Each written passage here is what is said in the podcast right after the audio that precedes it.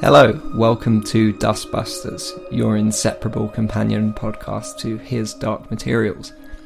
I'm Jake Cunningham, and the original His Dark Materials novels are some of my favourite ever books.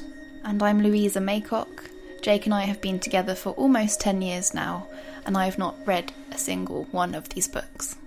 Yes, maybe in another 10 years you might have got through that first chapter. Maybe. I think I have tried again since the last podcast. And, and you enjoyed it as, Yeah. as immensely as you did Yeah. the previous time. Read it all? Yeah. Well, may, maybe series two of the podcast is what will get you back into rereading the books But for the fourth time. Our dynamic is that I'm the clueless one. Whereas if I become clued up, we That's lose the dynamic. We lose the dynamic, we lose the podcast. Really, your choosing to not read the books is to save the show. Yeah.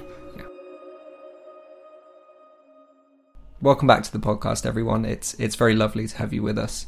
Uh, in in the last twelve months, it certainly feels like a, a bridge to a new world opened up, and we've been on the other side of it for an awfully long time. Luckily, uh, nothing's happened in the last 12 months, really. It's just been quiet, normal. Yeah, yeah, nothing's really happening. Of course, of course, lots of things have been happening, and Lyra and Will crossing into new worlds certainly feels very appropriate, as it as it feels like that's what we've done as well. And listeners, you you may remember from our first series that we had guests around to our house for each of these episodes. That we cooked dinner together, we ate together, we sat next to each other on the sofa to record. What a time! What a time.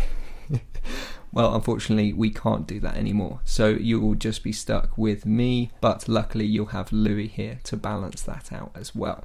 And also, we have uh, another guest to the household. Yes, that is not to say we don't have a special guest. A special gonna- guest? A recurring guest. She's currently asleep on my lap. Yes, we welcomed a almost 10 week old Jack Russell puppy into our flat last week. She's called Peggy. She sleeps a lot and chews a lot. And she's very sweet and is giving us a reason to go on.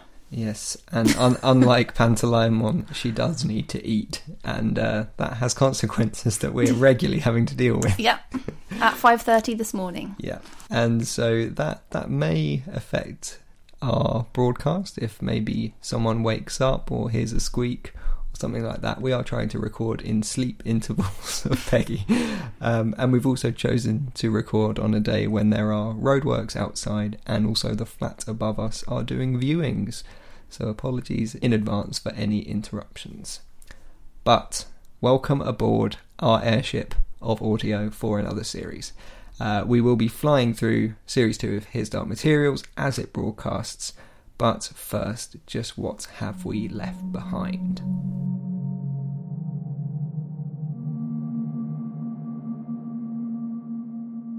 So, Louis, like a large amount of viewers, you hadn't read these books before. You're thrown into this busy new world of magic, science, daemons, polar bears that fight each other. Uh, just maybe in just a couple of sentences. Do you remember what happened in series one?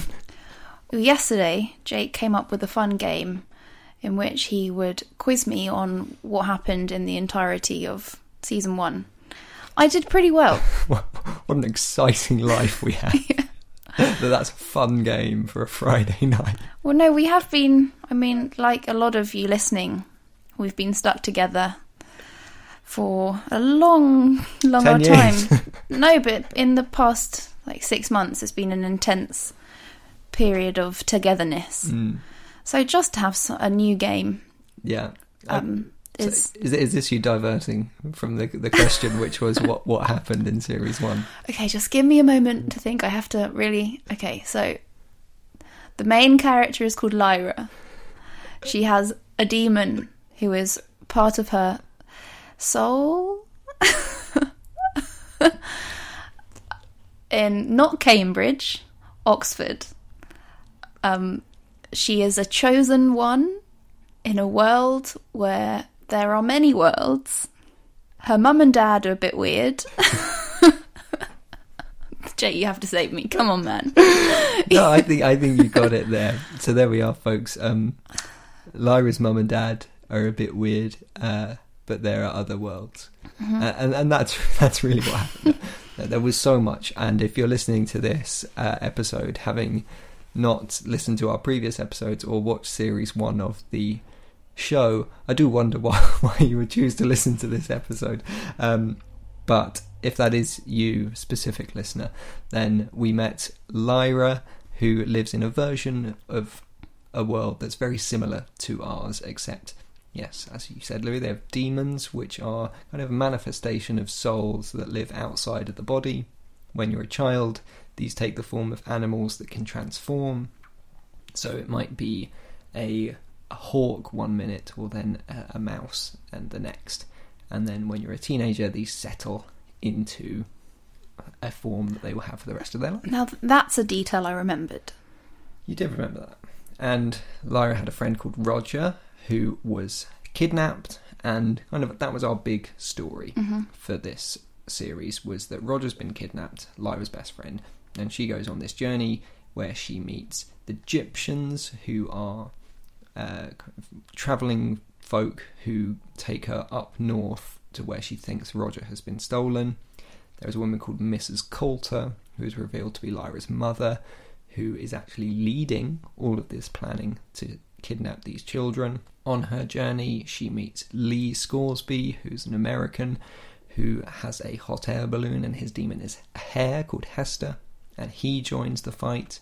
And then they recruit a polar bear, and he joins the fight. And eventually, they all descend on Bolvanger, which is this fortress where all of these kids have been kept. And what's been going on is that scientists have been trying to separate these children from their daemons. Lyra actually encounters one of these kids, and he's kind of a bit zombified. He can't really communicate properly and eventually dies due to being detached from his daemon. But Lyra and her army successfully blow up Bolvanger, and then she continues further north to where her uncle, soon revealed to be her father, Lord Asriel, is experimenting with this thing called dust.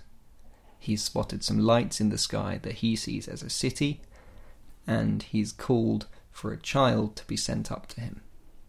Now, Lyra arrives, but she has Roger with her, and it turns out that with the right machinery and the separation of a daemon from a child, you can cut a bridge into other worlds. But in doing so, you do sacrifice the life of that child. And in this case, that was Roger. So Lyra went on this journey of Roger being kidnapped, following a path across various different lands, and eventually resulted in witnessing her father kill her best friend. Which no one wants that No. uh, but quite a finale to go out on. And this is something that the, the Golden Compass, the film, never even got to. So this is brand new territory going forth for screen adaptations of this story. And there's so much more there that I haven't covered, but that was a very brief recap. You really know a lot about this. oh, I, I'm sure, tweet me with all the things I get wrong going ahead, um, because I'm sure I've got lots wrong here, particularly all my pronunciations. Um, You you changed the way you pronounced Bolvanger. yes, Twice. yes, yeah. Are you just trying to f- try it on to see which one sticks? Uh, yeah, they're all in the book first, and I, I've always said Bolvangar, and then I've heard Bolvanger. Yeah. I'm in my head as as I, as I read it on the page, it's Bolvangar, and the same with Sitigatse, as I would say it, which is not how it is in the show. You're getting ahead of yourself. Yes, we'll get to that. But speaking of Roger, before we get into this week's episode, we did have a little um, little encounter with the man. I've been so excited to retell this anecdote. When it happened, we turned to each other and were like, "This is we have to have a season two of the podcast because we have to be able to tell this anec- anecdote." So, Jake and I were um, during the summer. We were in our our hometown, which is a small seaside town on the southeast coast of England. We were sitting outside, of course, having some lunch with a friend, and um, who goes past on their bike but Roger himself. The man, Roger. You heard it first here, folks. He is alive and well. uh, he actually just crossed that bridge uh, into Will's world, aka our world, and is living out a happy life in the southeast of England. Great. Oh wow! Um, there is so much to get into with season two. In the recap of this episode, we were reminded that Lyra would put an end to destiny and do so with someone else. Uh, that's that's a heavy weight for anyone, and we cannot wait to see just how this show even attempts to adapt something like that. So here is season two, episode one, "The City of Magpies."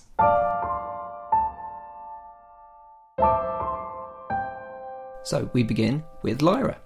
She wakes up in some kind of tropical jungle and then eventually navigates herself to this amazing city on the coast that's all piled up high like a what's that what's that French pudding with all the um Croquembouche. yeah like, like a Mediterranean croquembouche um That was a good simile. thank you Well done. uh, this is Cittagazze Cittagazze Cittagazze. Yes. And so this is where we're going to be spending a bit of time with Lyra and with Will.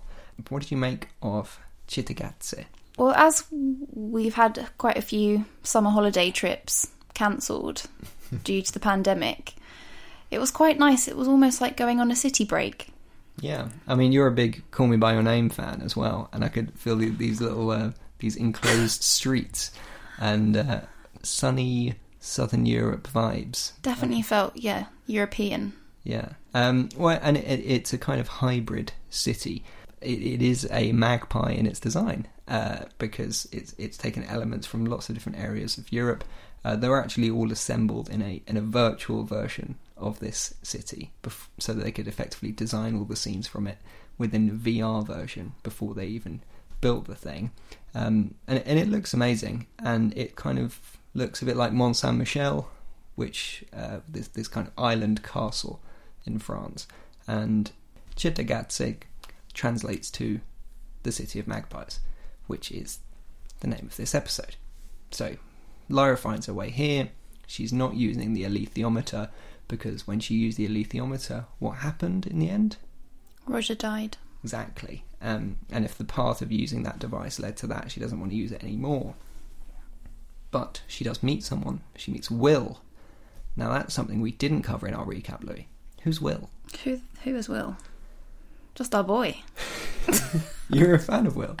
I like Will. Yeah. And this was one of the big changes from uh, series one that was very surprising because Will is not introduced in the books until The Subtle Knife, the second book. We've been getting drip fed information about him that his mum suffers from uh, some kind of mental illness, and by the end of the series, he had had his home invaded. He had taken books belonging to his long lost father and run away. And as he ran away, he followed a cat, and that eventually led into a window into another world. Now, listeners who might listen to my podcast about Studio Ghibli may think that that sounds like the plot of Whisper of the Heart, which is uh, something I didn't really clock the first time around. But of course, yeah, it's a it's an it's a very Studio Ghibli thing to follow a cat into a new adventure. Now, Will finds his way into Cittagazze. There, he meets Lyra, and it's it's a it's a lovely meet cute. It was nice to have a feeling for what their their dynamic and their chemistry is going to be, because instantly they have a sort of not brother and sisterly, but they're playful with each other, aren't they? They're Yeah. com- they're comfortable around each other pretty much straight away. Yes, and real credit to Dafne Keen and Amir Wilson for that because that's an extremely tough thing to do, particularly when you're having to act in uh, environments that are either quite fantastical or not there. Not real, yeah. Um, it, considering all the, the daemon acting that they have to do as well, um, and it and it begins with a great, perfectly Lyra Lyra line, which is when Will attacks her, she turns it around on him and uh, says, "You didn't scare me. I'm sorry, I scared you." and it's that it's that great ferocity that's in her character uh, that comes out. But what is so sweet about this episode and the journey that they briefly go on in this is taking that ferocity and they both kind of even each other out because Will Will was a boxer in our world. He's clearly got that kind of physical strength and ability, and there is an anger within him. And they've both got that. They've both come from worlds and lives where where trust has been a real key issue in Mm. their experiences. Lyra through series one is is too trusting. She she has this trust of Lord Asriel, of Mrs. Coulter, and all of this trust eventually leads to Roger's death. It shows just how valuable it was to give us that time with Will in series one. And credit to Jack Thorne and all the writing team for thinking of doing that. Because I think if Will was to come in now and we get to have all of that backstory about him and his mum and his dad and all of that, and then he gets into the world and then he meets Lyra, that's so much new information. And we as an audience would be thinking, who even is this kid? Why should we trust him? But they arrive, and within minutes, we like them together. and he's he's nurturing as well, Mm. which is a which is a particularly nice thing that I've noticed about him in that first episode is that he instantly becomes the nurturing um, figure for Lyra, sort of teaching her about showers. yeah, it, it's um at, at times it was a bit like they were having to do exposition through their dialogue. It and was a bit My Fair Lady in some And- parts, yeah. and using that as a way for, to help audiences remember, and that's what's different about my world, and that's what's different about your world, and uh, it feels like it, they're kind of having to grind through it because this is episode one, so you've almost got to recap it for everyone. But it does mean you get these fun interactions about like learning about what a daemon is, um, and really nice chemistry as well as between Lyra and Will, between Pan and Will. And obviously, Pan is an extension of Lyra, so you can read into Pan's actions as an extension of Lyra's thoughts. But they are really good together. And something that you and I talk about, Louis, in, in our other discussions about film and TV, is how much we like to see people using food as a way to connect with each other Yes. and there is something here which I love from the book, um, which is cooking an omelette. Will's young; he's had to learn how to cook so that he can support his mum when she's not feeling very well. and look after himself as well. exactly. So he's arrived in this strange new world, and he has made Lyra an omelette. And she also does something I think is the most cursed thing I've seen on screen so far this year, which is saying something. She eats the omelette with her hands. Just picks it up, walks around holding an omelette. Uh, truly awful. Is is that worse, or was her attempt at an omelette worse? I don't know, I think holding an omelette to eat her is, is just particularly cursed. So, do you hate Lyra now? Omelette holder. No, we'll forgive her. Yes, uh, and also a, another interaction was that I really enjoyed was, despite the fact that the city they've arrived in is, is totally empty, when Will takes a drink from an abandoned shop, he still pays for it, um, even though he'd presumably have British money. So He's a good boy. yes, well, talking about the currency, so do you know what currency Cittagazze uses? Euros? Corona. Oh, no. Yeah, maybe if you use it as a currency, all that handing it around, it's no, it's no wonder that the uh, the city's empty. Oh, gosh. Um, no, so why is the city empty? Uh, this is our introduction to spectres. Lou, what what are they? They're kinds of. Are they? They're not entities. They're not spirits. They're beings, forces Exactly. Yeah, who can say? Because you can't even see them. Who. They're not dementors. Let's make that very clear. But they separate the soul from the physical body, Hmm. and it leaves the physical body sort of empty, and they're, you're alive. Just got kind of a husk of a person. Yeah. Yeah. Um, and there's a similarity between the spectres and the daemons and dust, isn't there? hmm Gobblers. Not gobblers. Isn't that what the gobblers were doing? taking the Oh, I see. Sorry. Yes. Yeah. Is it just not okay for me just to say gobblers? You just threw me. I, I, it's not what I was expecting. Yes, yes, yes. Very true. Um, I, I was thinking about the, the the specters don't become visible until you reach a certain age. Yeah. that was very different. Sorry. No, but We can cut that out. we don't need to cut that out because that's very, very true. Um, because all of these things, it, it, like you've got all these similarities between these worlds, even as if they are totally fantastical, we still see these links between kind of puberty that it's only when Will becomes quote a man that he would be able to encounter the spectre. And also something that's just occurred to me. Maybe Lyra and Will are sort of mirror images of each other. hmm Lots of similarities in their situation. Absolutely. Unhinged mothers, Yeah.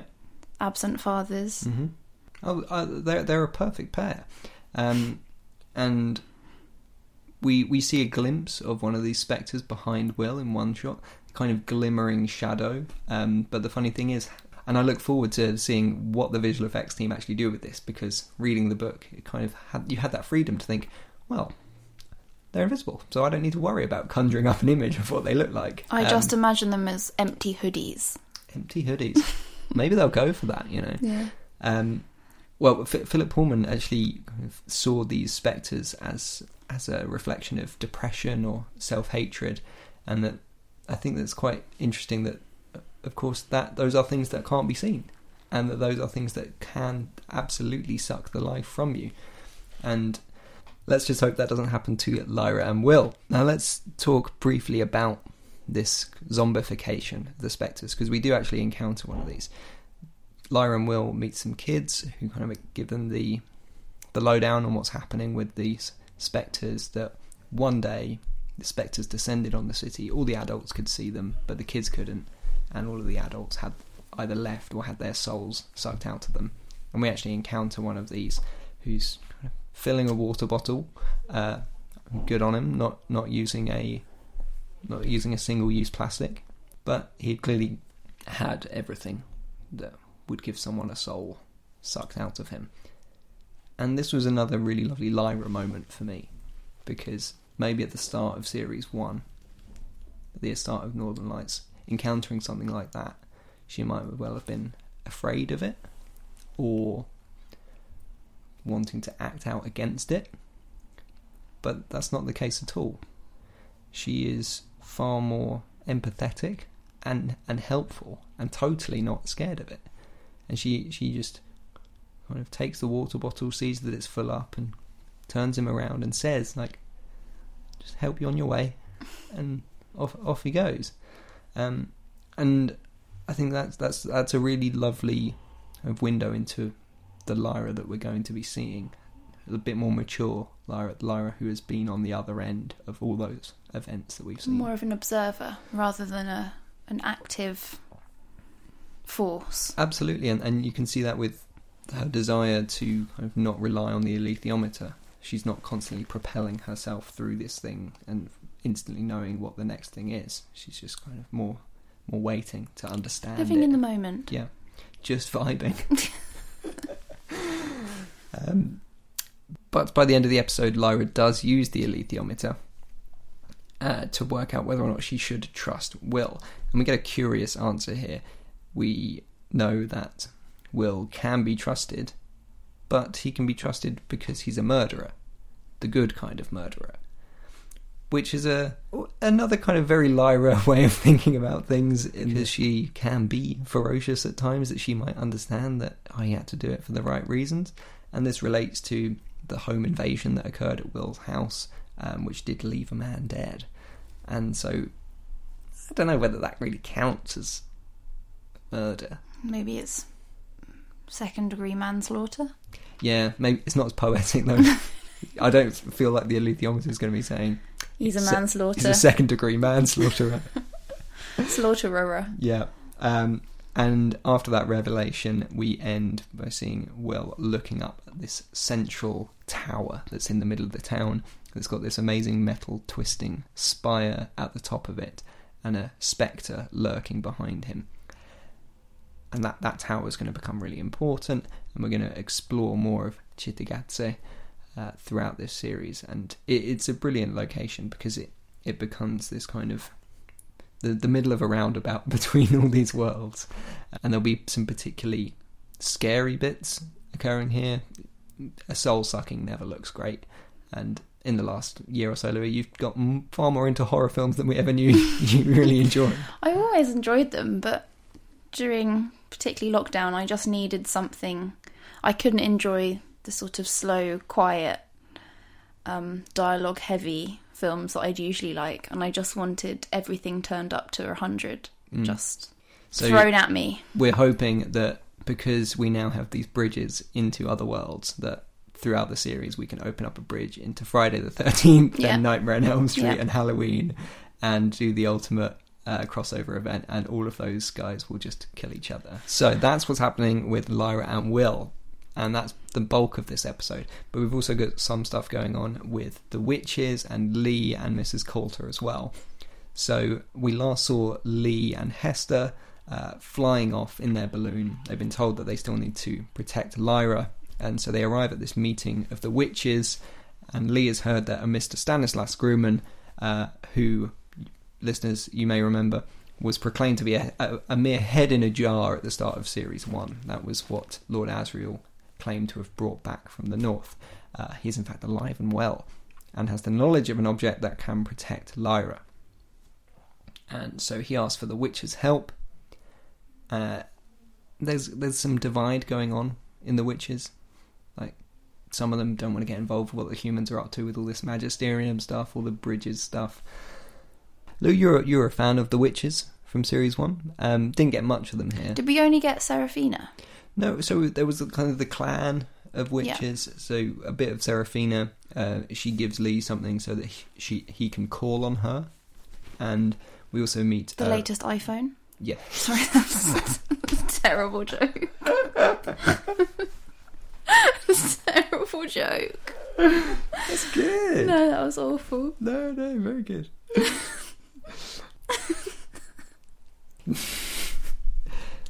so as as well as Serafina, who we saw a lot in the first series, we meet Queen Ruta Skadi, who is very cool. She's got more of a kind of chainmail scale type outfit, and the witches they hear screams that sound like a witch being interrogated, and Ruta s- flies off, and you get these great shots that are kind of just above her head as she's blistering through lightning storms, and you just kind of see the wind shaking her. Can I ask you a question? Yes. So, you know, in this episode, um, Mrs. Coulter is torturing Mm-hmm. the witch Yes. so they can hear this witch screaming. Yeah.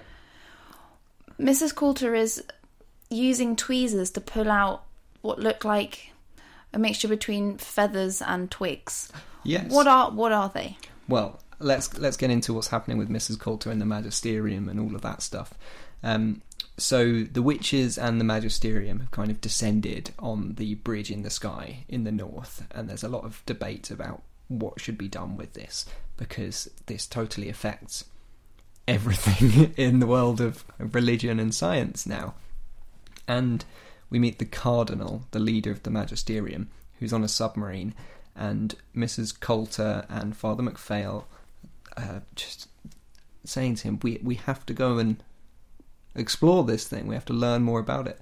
And he won't even admit that it even exists.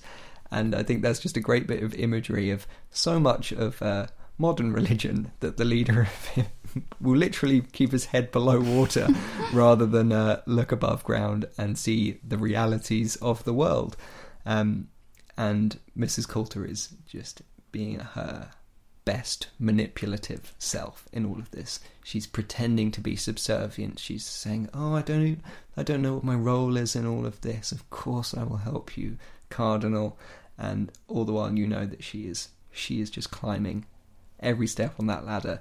And maybe this is bad of me to say, to- even though we've seen her do so many bad things, I quite like her.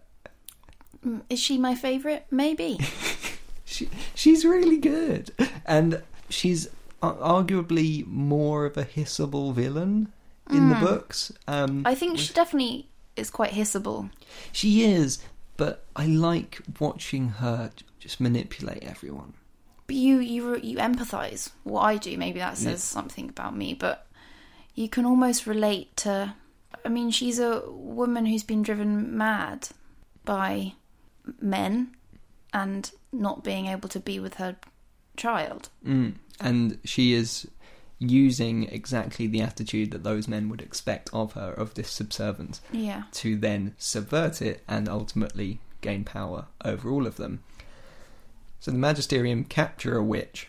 That's the one you were talking about, Louis, the one that the witches heard screaming. And Mrs. Coulter is interrogating her to get information about Lyra, about the bridge, etc. And this is where we see that extraction going on. And yeah, your your horror tastes are really coming into this one.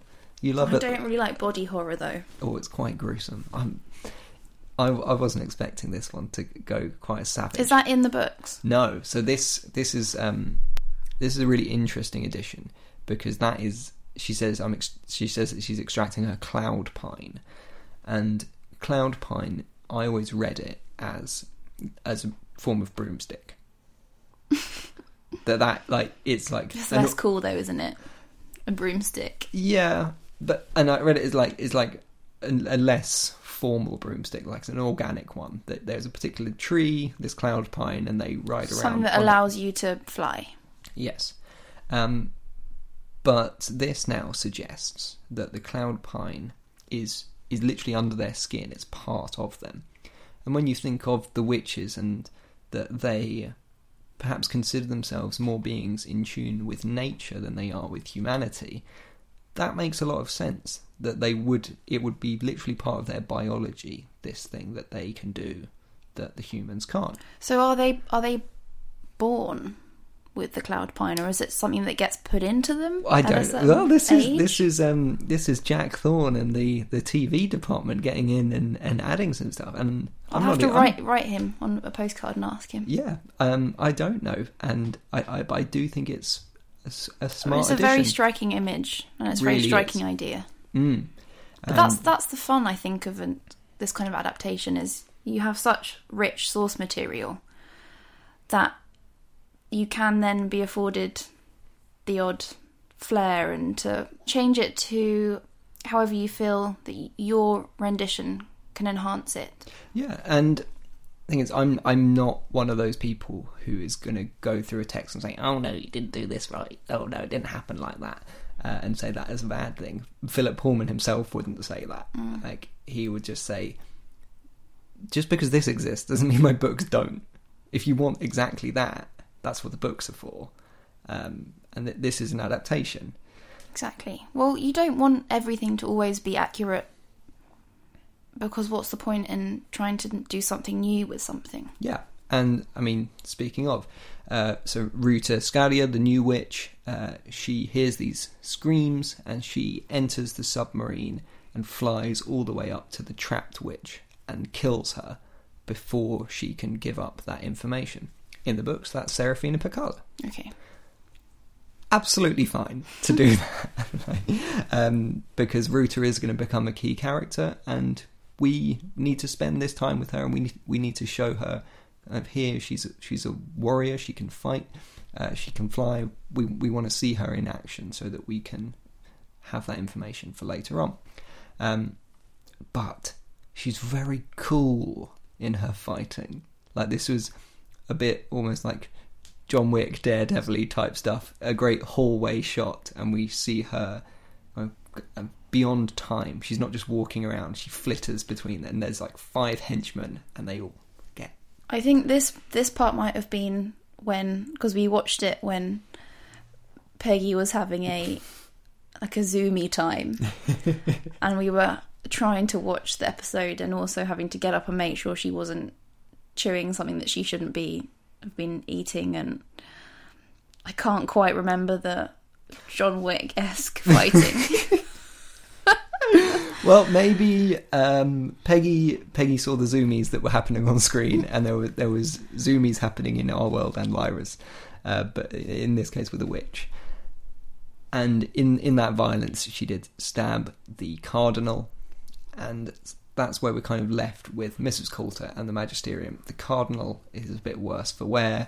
Um, he's looking like he's on his way out, and Mrs. Coulter already thinking in 4D chess moves, five steps ahead, uh, recognizes that maybe it's in it's in the authority, aka God.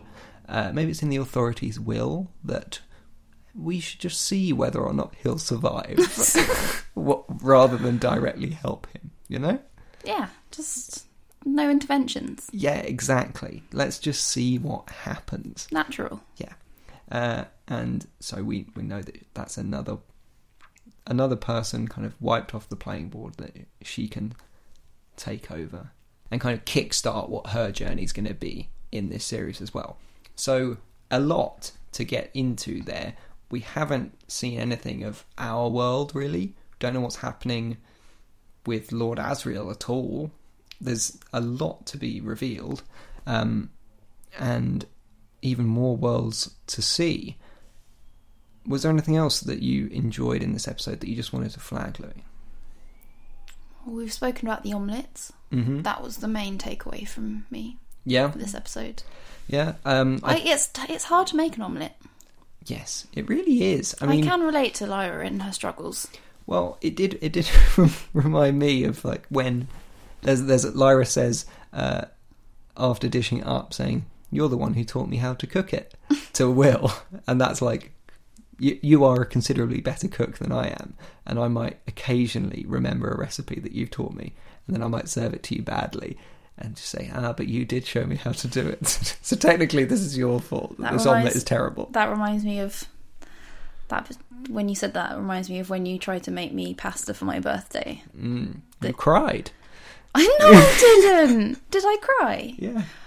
I get very emotional on around my birthday as I get older. I would state that she didn't cry because it was delicious. Listeners, don't go assuming that at all. It was it. It's a it's a very hard recipe to nail. It's very simple. What was it? Was it cacio pepe? It was cacio pepe. it's hard to do well. Mm, So I respect you for trying, thank you. but it was just it just did taste like burnt butter, Yes, um, and not in a browned butter kind of well. Chic way. maybe if I sold it to you as brown butter cacio pepe, um, I I think Lyra would like it.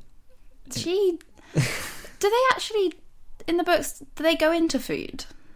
Uh, Is, is, is that an yeah, but um, ongoing I- detail? yeah, there, there's a particular stew that gets talked about with Gyptians, um, but because all the ingredients might have different names, you can't get a full sense of what they actually would be in our world.